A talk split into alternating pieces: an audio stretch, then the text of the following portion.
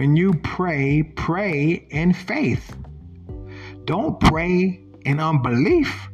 God will not hear your prayer and he will not answer you if you pray in doubt and unbelief. I'm telling you right now, beloved. When you pray, have faith in God and believe that He is able to do exceedingly abundantly above all that we ask or think, according to His power that works in us, beloved. When you pray, believe. Don't be like these people who pray. They say they believe in God, but when they're done praying, they walk away and they go their way in doubt, fear, and unbelief. God's not going to answer you. And by doing so, you will not have victory. The Bible says in the book of Hebrews, chapter 11, verse 6, without faith, it is impossible to please God. You're not even pleasing God if you don't have faith, beloved. You got to have faith in God.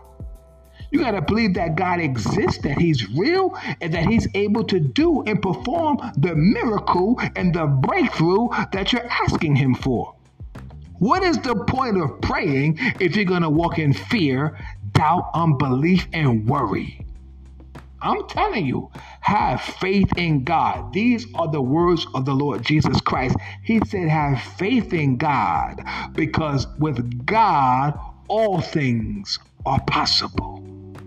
To him or to her, to them that believe.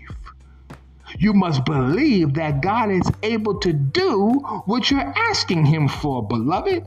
How dare you insult God by praying and then leaving your prayer closet, getting off your knees, walking away? You finish praying, you let your hands down. Some people get on their knees, some people lift their hands. No matter how you pray, it makes no difference. Just have faith. Don't insult God by walking away in doubt and unbelief. You're not going to receive and you're not going to have victory, beloved.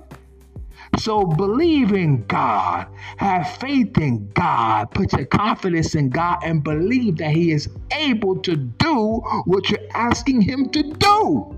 Beloved, don't be stupid. Don't be a freaking idiot. Oh, Apostle, you sound mean. You just insulted me. Hurt. I don't care about your feelings being hurt. I'm giving you the word of the living God. The Bible says, let him ask in faith. Nothing wavering, for he that wavereth or she that wavereth is like a wave of the sea driven with the wind and tossed. Let not that man think that he shall receive anything from the Lord.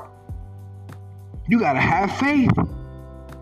Faith is the hand that moves the arm of God. If you don't have faith, don't waste your time. God's not going to help you. He's not going to answer you, and you're not going to get no breakthrough. And that's the bottom line. Hallelujah. Oh, glory to God. To him be power, praise, preeminence, glory, dominion, and majesty forevermore.